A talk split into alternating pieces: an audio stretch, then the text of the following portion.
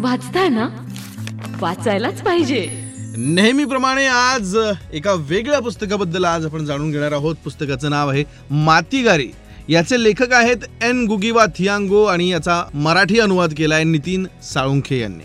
याबद्दल बोलण्यासाठी आज माझ्यासोबत श्रीधर चैतन्य सर आहेत. ही कादंबरी केनियातील गिकयू भाषेत एकोणीसशे शहाऐंशी साली प्रकाशित झाली जी मराठीत नुकतीच प्रकाशित झाली आहे. या कादंबरीशी तुम्ही कसे जोडले गेलात?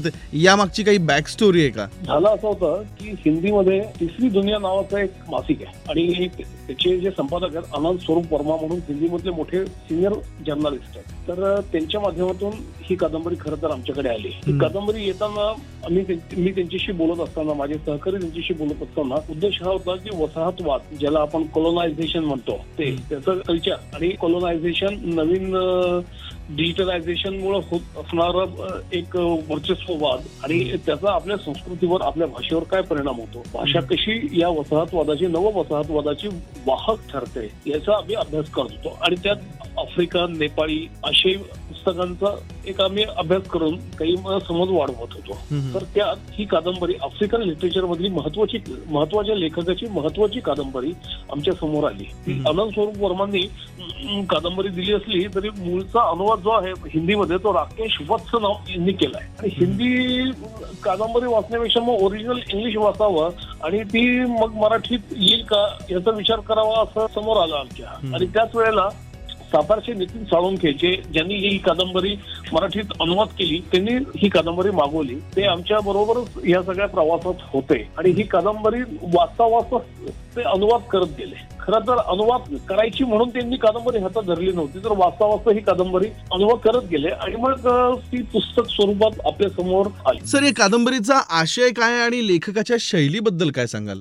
लेखकाची शैली एखादा सिनेमा पाहतो अशी आहे. आपण सेव्हन्टी एम च्या पडद्यावर थिएटरमध्ये एकटे आहोत आणि तो पडदा उजळून गेलेला आहे आणि आपल्यासमोर धाड धाड धाड धाड धाड धाड धाड काहीतरी येत आहे आणि आपण त्यात गुरफटून जातोय अडकून पडलोय आणि त्या संमोहनातनं आपण बाहेर पडू शकत नाही अशी लेखकाची शैली आहे ज्याला आपण चित्रदर्शी शैली म्हणू शकतो असं कादंबरीत आफ्रिकेतल्या भूगोलाची वर्णनं आहेत ती भू वर्णनं वाचताना असं वाटतं की आपण स्वतः तिथे आहोत आपण तिथे हजर आहोत. आफ्रिकन झोपडपट्ट्या बघताना आपल्याला आपल्या इथल्या झोपडपट्ट्या आठवतात. अण्णाभाऊ साठे नगर आंबेडकर नगर ही आठवतातच. आणि हे लेखकाचं वैशिष्ट्य आहे की आफ्रिकेतला एक लेखक की जो भारतात दोनदा फक्त येऊन गेला तिसऱ्यांदा त्याला व्हिसा नाकारला गेला. पेन इंटरनॅशनलसाठी पुण्यात जे अधिवेशन झालं पेन इंटरनॅशनलचं त्यात या लेखाला बोलवलं गेलं होतं युगीवा चोंगो. पण त्याला काही कारणामुळे व्हिसा नाकारला गेला. पण हा लेखक त्याच्या कादंबरीतली जी वर्णन आहे ती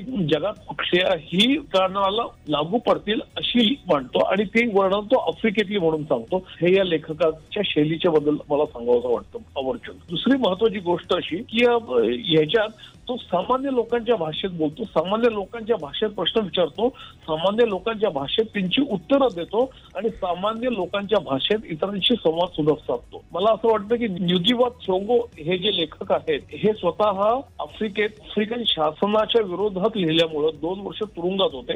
त्या तुरुंगात त्यांनी कादंबऱ्या लिहिल्या. आणि त्यावेळेला त्यांनी असं ठरवलं की मी माझ्या मातृभाषेतच याच्यापुढे लिहीन. इंग्रजीत लिहिणार नाही. स्वतः हा लेखक मुळात इंग्रजी भाषेत लिहिण्यासाठी प्रसिद्ध होता. ब्लड ऑफ पेटल्स नावाची त्याची जी कादंबरी आहे ती त्याची शेवटची इंग्रजीतली कादंबरी. त्याच्यानंतर ज्या कादंबऱ्या आल्या मातेगारी सकट सगळ्या कादंबऱ्या ह्या इंग्रजीत अनुवाद होऊन आलेल्या कादंबऱ्या आहेत. ह्या मूळच्या इंग्रजीतल्या कादंबऱ्या नाहीत तर पूर्वीच्या कादंबऱ्या मात्र या लेखकांना लंडनमध्ये अज्ञात वासात राहून कारण शासनाच्या विरोधात हा लढत होता. केनियन शासनाच्या विरोधात लढत होता.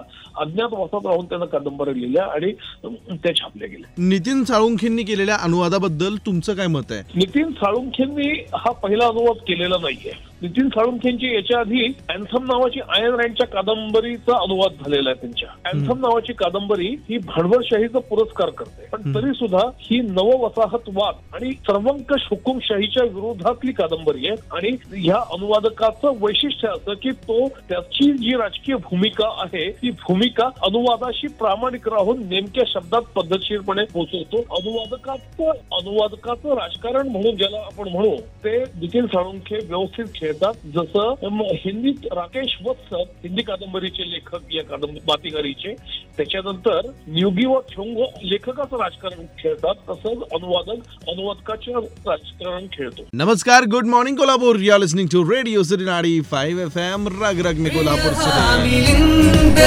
येस अगदी बरोबर. तुमचा प्रिय मिलिंद तुमच्यासोबत आहे आणि इथे सुरू आहे. वाचताय ना वाचायलाच पाहिजे. श्रीधर चैतन्य सर आज आपल्यासोबत आहेत आणि मातीगारी या पुस्तकाबद्दल आज आपण जाणून घेतोय. एन गुगिवा थियांगो यांनी हे पुस्तक लिहिलं आहे सर ही कादंबरी वाचत असताना मराठीतील या कादंबरीशी समांतर असणाऱ्या कोणत्या इतर साहित्य कृतीची तुम्हाला आठवण झाली का? मराठी या पद्धतीची कुठलीही कादंबरी मला दिसत नाही. सगळ्यात महत्वाची गोष्ट. यातलं ट्रू ट्रू व्हॉइस नावाचं रेडिओ स्टेशन जे आहे त्या ट्रू व्हॉइसची आठवण मला day after nineteen eighty four George ऑरवेलची कादंबरी त्या ट्रू व्हॉइस रेडिओ स्टेशन संदर्भ तिथे लागतो. पण मराठीत या पद्धतीची कुठलीही कादंबरी नाही. आणि सगळ्यात महत्वाची गोष्ट अशी की या पद्धतीचं लिखाणच मराठीत आलेलं नाही. या पद्धतीचं लिखाण या आशयाचं लिखाण मराठीत आलं असतं तर आम्हाला अनुवाद करायची सुद्धा गरज नव्हती. किंवा या पद्धती ही कादंबरी वाचताना मला काहीही मराठीचं आठवत नाही. मला असं वाटतं की आपण एका मर्यादित जगात सुखात राहतो आणि जग मात्र किती वेगवेगळ्या पद्धतीनं वेगवेगळ्या नजरांनी प्रश्नांच्याकडे पाहत असतं. एक आफ्रिकेतला लेखक असं सांगतोय आपल्याला की शस्त्र याचा अर्थ ज्ञान आहे आणि ज्ञान हे सत्याच्या शोधासाठी वापरायचं असतं.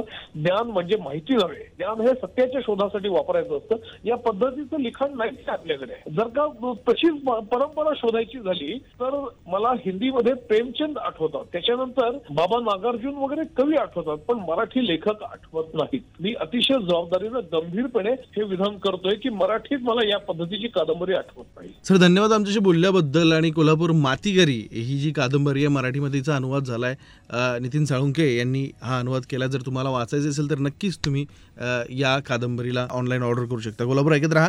Radio city ninety five F M रग रग मे कोल्हापूर सिटी. Good morning.